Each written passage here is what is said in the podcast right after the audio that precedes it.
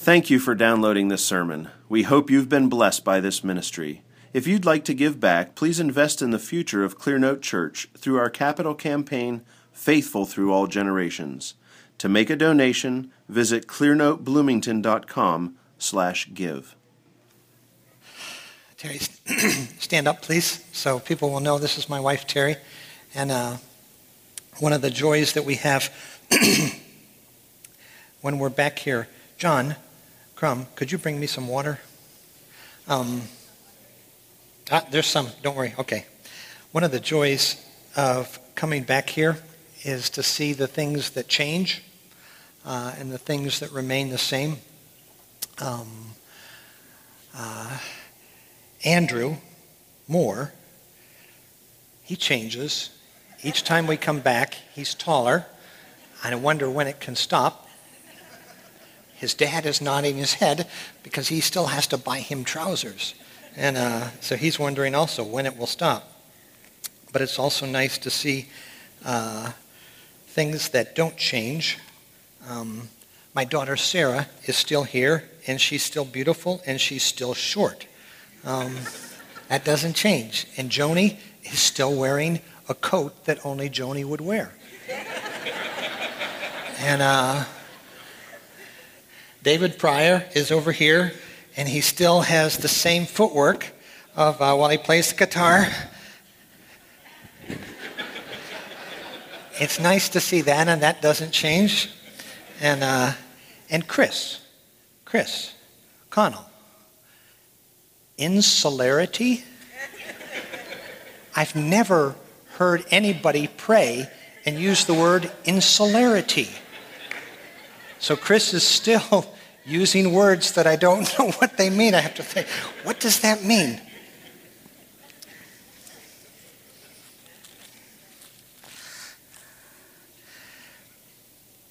Our sermon today is part of a series that I think it was Jake who came up with the title and the, the concept and the idea Jesus, Friend of Sinners. And it's a really good title, it's a really good series. Uh, I think a lot about friendship when I come back here. And there are so many aspects of what it means for Jesus to be a friend and a friend of sinners, a friend of mine. Uh, and I think some of them, some of the series that have talked about various things have focused on promises, but um, the aspect of friendship that I want us to think about today is one of the great gifts of friendship when a friend has your back and when a friend fights for you and fights your enemies. And it's a great encouragement.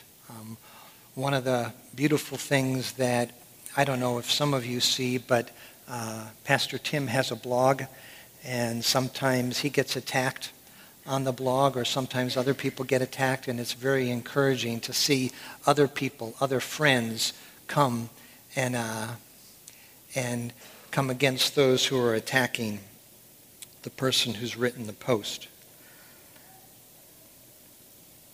As we come to the time of Advent, we focus on promises. And if I'm remembering correctly, uh, a couple weeks ago, Tim spoke about that a virgin would conceive, a promise in the book of Isaiah. And then he talked about comfort, oh, comfort my people, another promise from the book of Isaiah. Well, if there's a promise that kind of encapsulates what I'm going to talk about today, it'd be the first promise of a Messiah in the scriptures. In Genesis chapter 3, verse 15, where God is cursing Satan. And he says that one day the seed of the woman will come and will crush your head. When pastors and worship leaders think about Christmas, they oftentimes picture what we all know from Luke chapter 1 and 2 and Matthew chapter 1 and they're images of warmth and uh, devotion, um, consecration, godliness, uh, family, things like that. Yeah, that's all there. But I'm going to talk about a little bit different aspect of the time of Advent as we look to the birth of Christ, to the incarnation. And I want to talk about deception and rage and terror and murder and bondage and being struck dumb and accusations of infidelity. That's more like Christmas for us. My text this morning comes from one of the epistles, the letter, the first letter of John, the third chapter, and I'd like you to turn there. I'm going to focus on just a portion of one of the verses in 1 John chapter 3. But I'm going to read, I believe, the first 11 verses. This is God's word. See how great a love the Father has bestowed upon us, that we should be called children of God. And such we are. For this reason, the world does not know us, because it did not know him. Beloved, now we are children of God, and it has not appeared as yet what we shall be. We know that when he appears, we shall be like him, because we shall see him just as he is. And everyone who has this hope, fixed on him, purifies himself just as he is pure. Everyone who practices sin also practices lawlessness, and sin is lawlessness. And you know that he appeared in order to take away sins and in him there is no sin. No one who abides in him sins. No one who sins has seen him or knows him. Little children, let no one deceive you. The one who practices righteousness is righteous, just as he is righteous. The one who practices sin is of the devil, for the devil has sinned from the beginning. The Son of God appeared for this purpose, that he might destroy the works of the devil. No one who was born of God practices sin because his seed abides in him. And he cannot sin because he is born of God. By this, the children of God and the children of the devil are obvious. Anyone who does not practice righteousness is not of God, nor the one who does not love his brother. For this is the message which you have heard from the beginning, that we should love one another the word of the Lord. Now, perhaps you can guess that I'm going to focus on just a portion of verse 8, where it says, The Son of God appeared for this purpose, that he might destroy the works of the devil. And the question I want to ask today is, how did he do that? And obviously, I'm going to give nothing close to a complete answer, but I'm going to try and talk about the main ways that Jesus has and is destroying the works of the devil. The first thing I want to point us to, and I'm going to try and stay mainly in Matthew's gospel. So if you'll turn to Matthew chapter 4, the first way in which he did that was by defeating Christ in the wilderness. Did I say that? I said that wrong, didn't I? by defeating Satan in the wilderness.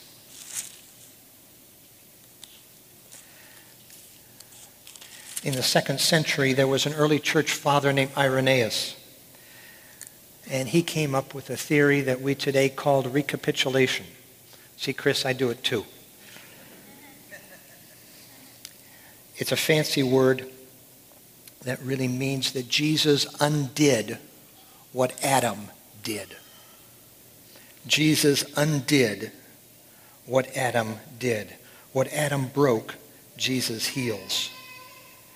And there's also a sense in which where Israel had failed, Jesus obeyed his Father. Now it's important to set the context of Matthew chapter 4. It comes right after the baptism of Christ, where he goes down into the River Jordan and kneels down and is baptized by John. And the Holy Spirit descends upon him, and it's not like Jesus did not have the Holy Spirit before that. That'd be impossible. But it does signify that the Holy Spirit came upon our Lord in a new way. And then that voice rang out from the heavens, This is my beloved Son, in whom I am well pleased. And this is the beginning of the ministry of our Lord.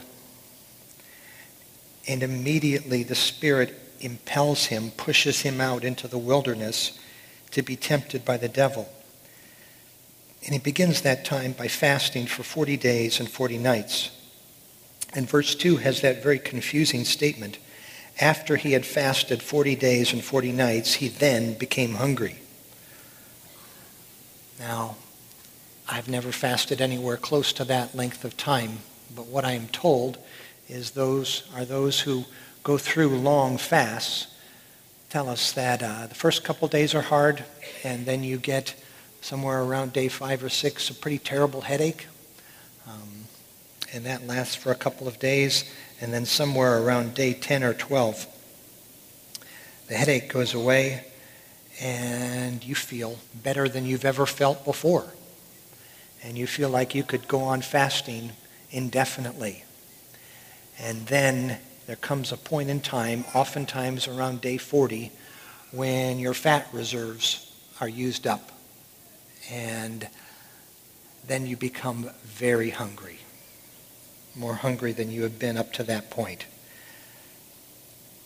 So the timing of the attack, right after his baptism, right after his father has set him aside and said, You are my beloved son. In you I am well pleased.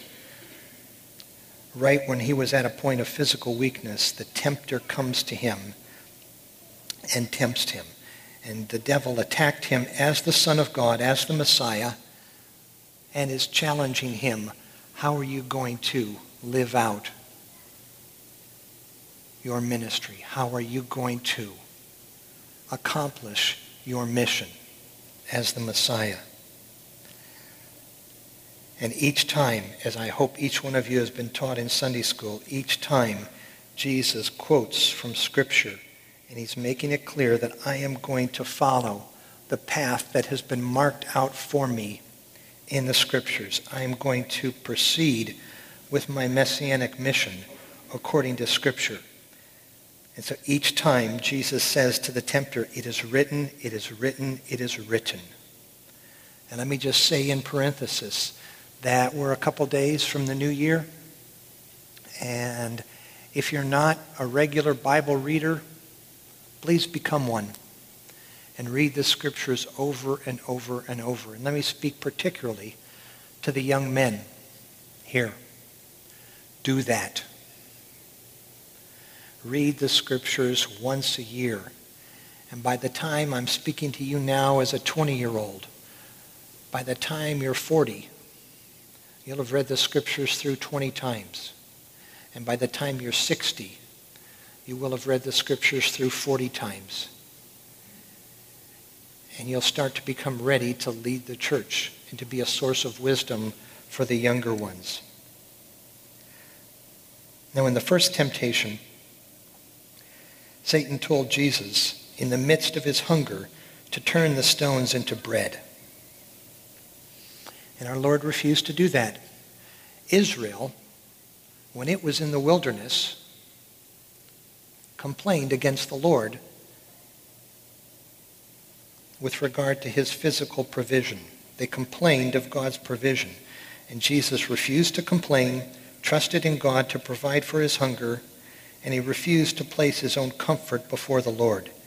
And he gave himself to obedience to the Word of God. And this, in the second temptation, Satan takes Jesus up to the pinnacle of the temple and tells him to throw himself down from the top and to rely on God to catch him.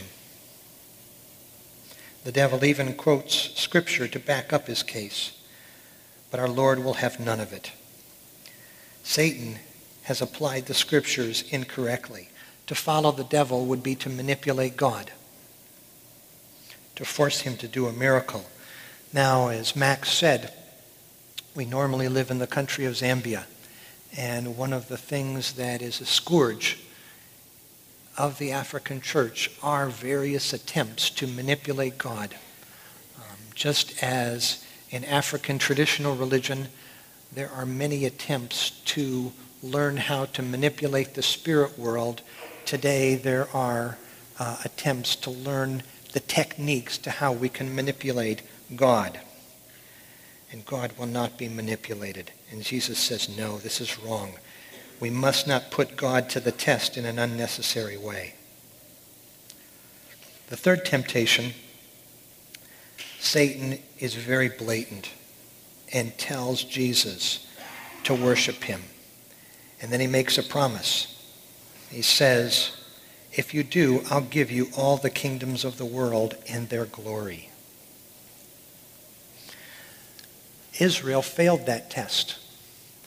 In the wilderness, Israel gave in to idolatry. When Moses was up on Mount Sinai, they had Aaron make a golden calf and gave in to idolatry.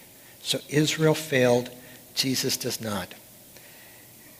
God alone must be worshiped.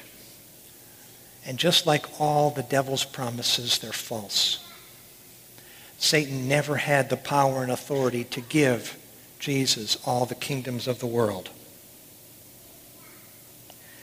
So Jesus refused to turn away from the plan that God had mapped out for him in his word.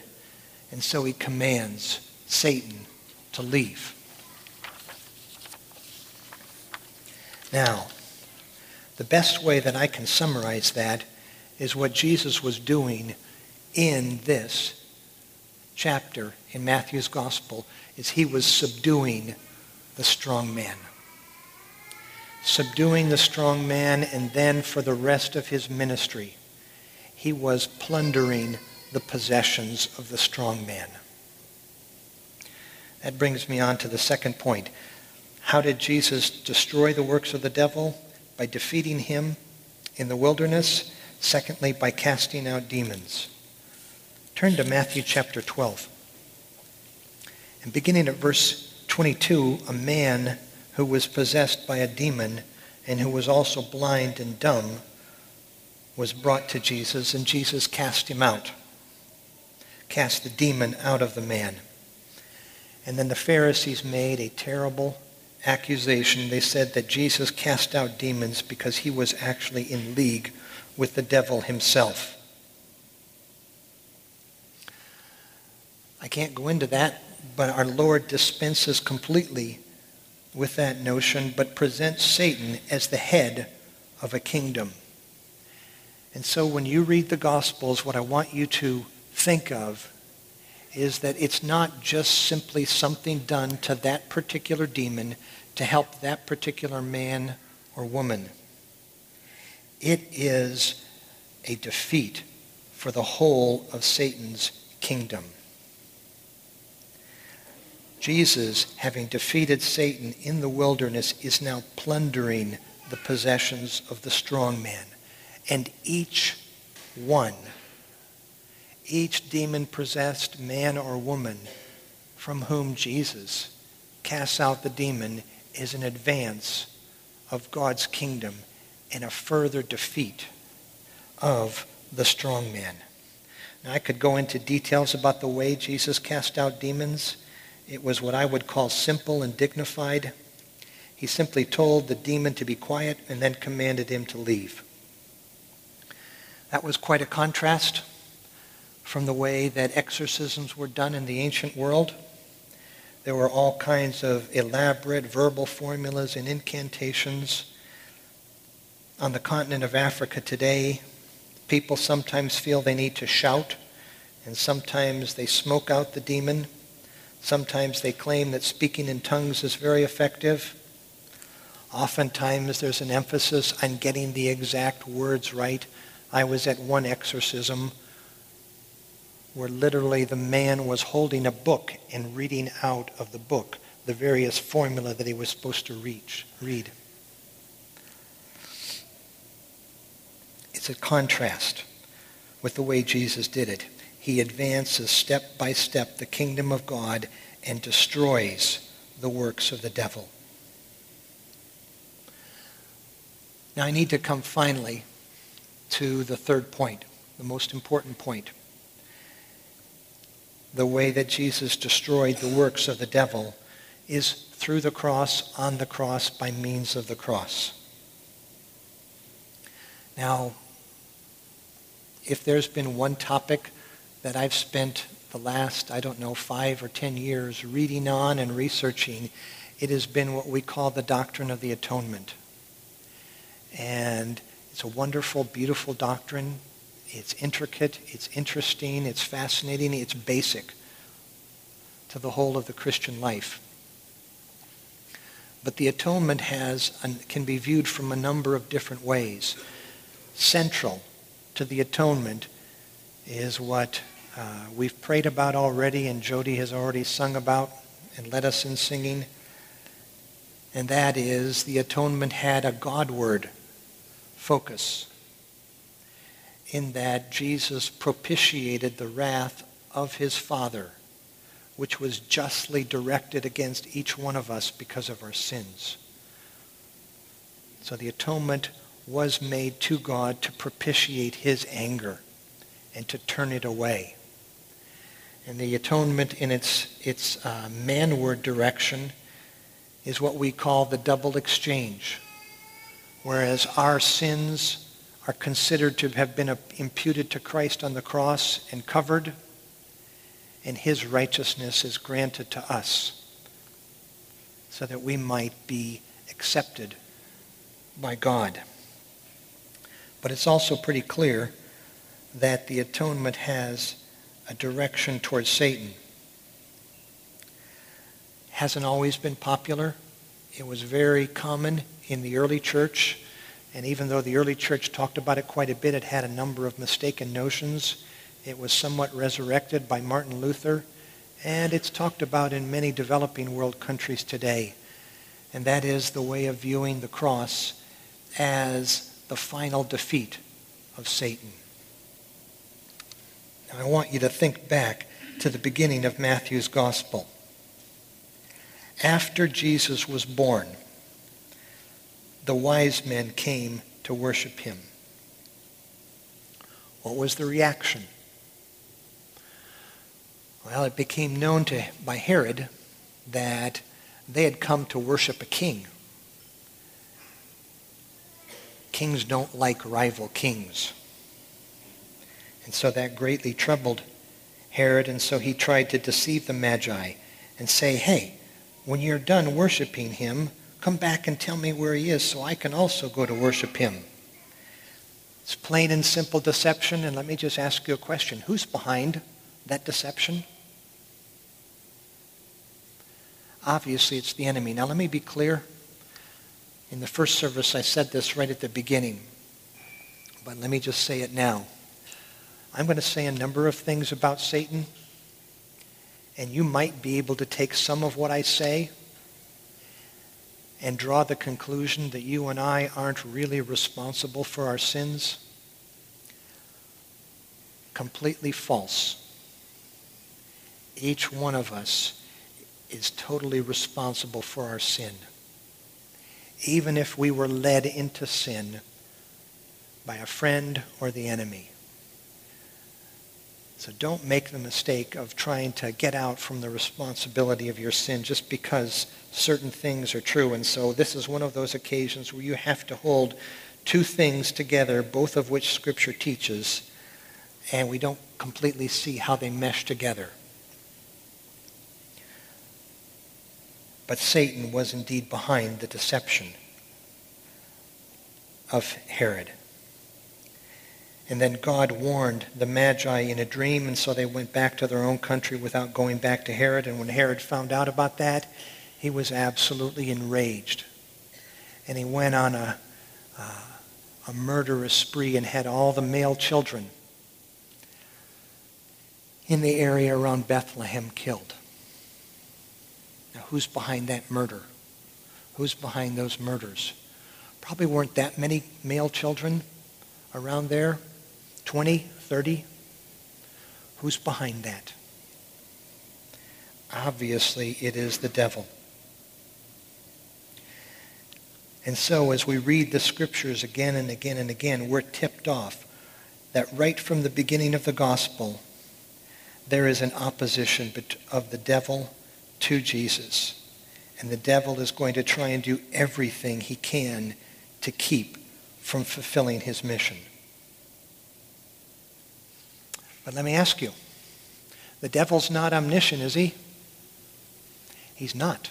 There's only one omniscient being, and that is God. Did the devil know what the mission of Christ was? It did not enter into his imagination that Jesus came to die, to be crucified, to go to the cross. The devil did not know that. So what did the devil do? He set his mind to kill our Lord. After all, he was a murderer from the beginning. And so the gospel accounts can be seen as a kind of deadly chess game with the devil arousing opposition to our Lord and to try to kill him. And Jesus going to the cross. But what does it say time and time again in John's gospel? His time had not yet come. So the devil aroused opposition to our Lord, and there were several occasions when the crowds would go after Jesus to harm him, perhaps to kill him. And Jesus always eludes it. He escapes. Now, when I was a young kid, I always wondered, how did he do it? Was he fast? Did he run fast? Could he dodge people? How did he do it? Never had that question answered. But Jesus is on his way to the cross, and he will not get there until it's time, no matter what Satan does. The devil was also behind the plots made by the religious leaders to kill Jesus. He put the idea of betrayal into the mind of Judas. And then he actually entered into Judas Iscariot to perform the betrayal. And so the devil finally, toward the end, so worked things out, or so thought he was working things out, that he got Jesus to the cross to be killed. The devil meant that for unspeakable evil, but God meant it for good to save many lives. Satan thought he was outsmarting Jesus, yet he played exactly right into the hands of Christ. And that's one of the things that when you think about the works of the devil and the sovereignty of God, one of the things you have to remember is that Satan is God's devil. One of the reasons we have the book of Job, lots of reasons, but one of them is to teach us what goes on behind the scenes. And it's very clear that Satan is on a leash and the leash is held by God the Father. And time and time again, our Lord says to Satan, you may go thus far, but no farther. You may go thus far, but no farther. And so the sovereignty of God is over completely the activity of Satan. And so Satan thinks he's outsmarting Jesus in killing him and wiping him out, in, in, in, in reversing the victory that Christ won in, in the wilderness. But he actually plays right into his hands. The cross is the reason for the incarnation. The manger and the cross are tied together. The Lord laid in a crib so he could hang on the cross. Christmas enables Good Friday and Easter. The cross also sealed the doom of Satan. Now, I love A Mighty Fortress is Our God by Martin Luther. And I love the idea that the doom of Satan is sealed. Why? Why is his fate sealed? Well, Satan and his angels rebelled against the Most High. Our passage in 1 John says that he sinned from the beginning. But God is not concerned with angels, is he?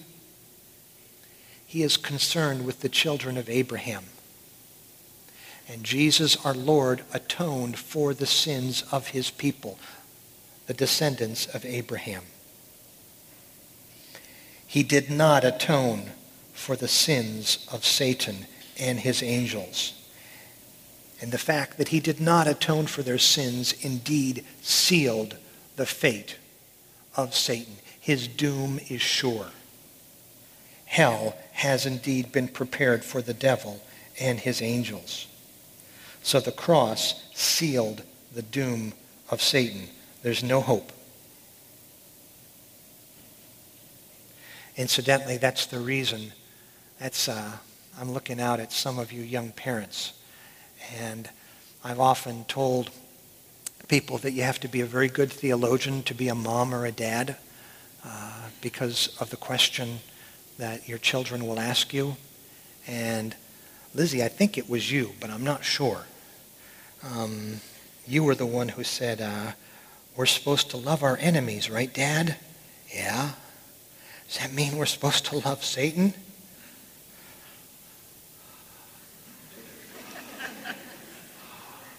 Well, this is the answer, Liz. No.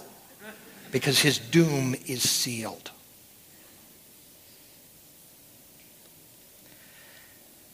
Also, the cross secured the salvation of a people no man can number. The salvation is not partial, but it's total. Body and soul, it goes from our calling to glory, and it is given only to those who are united to Jesus by faith alone. So, how did Jesus destroy the works of the devil? By defeating him in the wilderness, by every demon he cast out, and he had a complete victory over him on the cross. But let's talk about it. Is Satan gone? Or has his, have his works been destroyed completely? And the answer is yes and no. And the best way to illustrate this is to go back to World War II.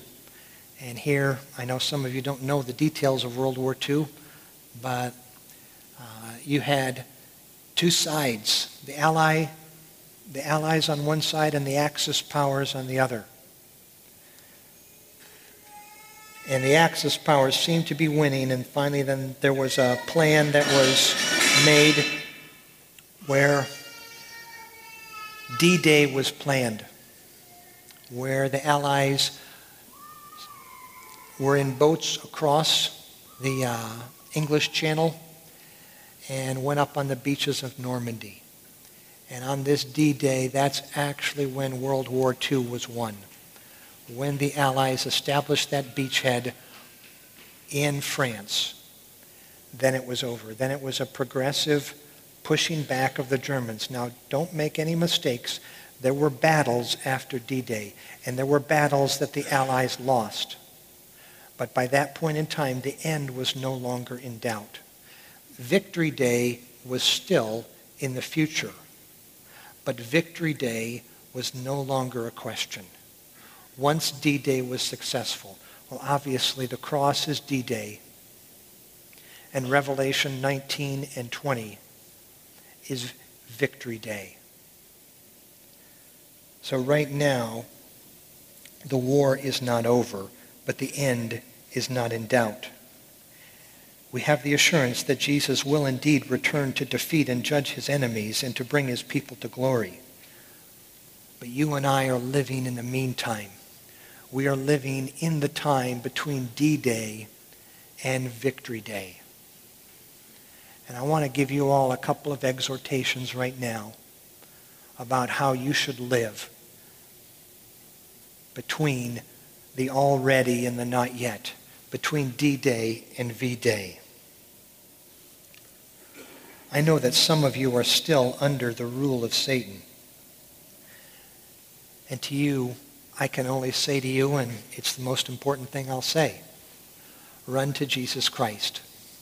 Flee from the rule of Satan and run to Christ.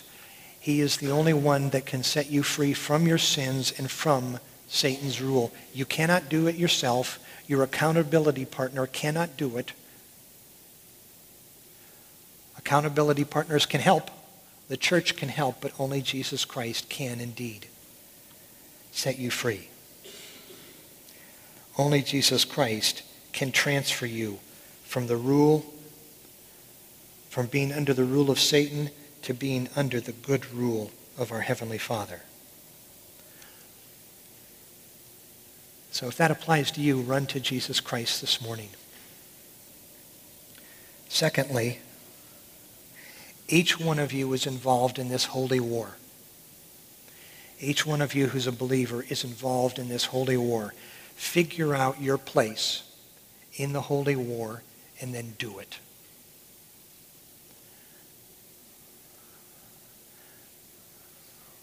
Chris, I don't know what your place is in the holy war, but Chris needs to figure out what his place is in the holy war. Archie, what's his place in the holy war?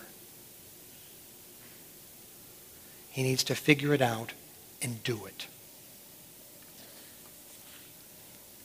I also want you, as a result of this, to pray because I want, I hope, that you'll leave here realizing that the devil is far beyond any of your ability to stand against him alone. The scriptures teach us that when the word is proclaimed, the devil comes to some people and steals the word away so that it does not take root and bear fruit. So before, while some are even listening to the word, the devil takes it right away. Probably happening right now. I'd ask you to pray against this in your prayers. Pray that as the gospel is proclaimed week by week here, that the devil would be frustrated. He has blinded the eyes of many and again, I'm aware that he has blinded the eyes of some of you here. Pray for their release. Young men and women, every time Terry and I come back here, I don't know about Terry, but I've just been thinking the last couple of days, access to temptations are easier today than they've ever been. And Young people are dropping like flies. And don't think it's just in America. There's been a wake-up call in some of the very fine Reformed Baptist churches in Zambia that they're losing many of their young people to the same temptations that are being lost here. Pray for young people. Pray for young men and women. And then I want you to, to urge you to fight manfully against sin. Men and women, be done with pride. Be done with thinking who's superior and who's inferior. Today, I will need Archie's help to fight manfully against sin, and tomorrow he will need my help. Forget pride. Fight manfully against sin and each one of us needs the body of Christ to fight manfully against sin. So use it. Use it. And today you're in need of it. Tomorrow you will give the help. So be done with all this junk about superiority and inferiority. And finally, I want you to show evident concern for those you have set aside to do the work on the front lines. I'd like all the pastors and elders and deacons to stand up right now. These are the men that you have set aside to work on the front lines in this community. Show evident concern for them. You can sit down, guys. You've set them aside for this and just as I've been back, I was I was uh, in the car yesterday, going out to your place. Uh, wait, no, wait, where'd you go? Where did Lawrence go? Anyway, um, going out to Lawrence's place to pick up a vehicle, and Tim was telling me a few things. And at the end, he just kind of looked at me and says, "How does that make you feel?" And I said, "I feel terrible. I feel depressed." That is the reality of ministry. That your pastors and elders and, and deacons, when they look at the situations they have to face, they are depressed. Pray for them, men and women, and show concern for them. Let's pray. Heavenly Father, I pray for each one here. Many different circumstances, O oh God. Some are right now blinded and under the rule of Satan, and some of them know that. I pray, O oh God, that they will run to your Son. And I pray, O oh God, that you would release them from this bondage and that you would put them and make them bondservants of you, for you are a good master, and you keep your promises. And Heavenly Father, I pray for the young people in our midst here, O oh God, that these young men and women would be strong and that the Word of God would dwell in them and that they would overcome the enemy in all the ways that he is trying to attack them. Please, O oh God, be merciful to them. Help us who are a little bit older to pray diligently for them. And, oh God, I pray for the men you have set aside in this church as pastors, elders, and deacons, that you would be kind and gracious to them.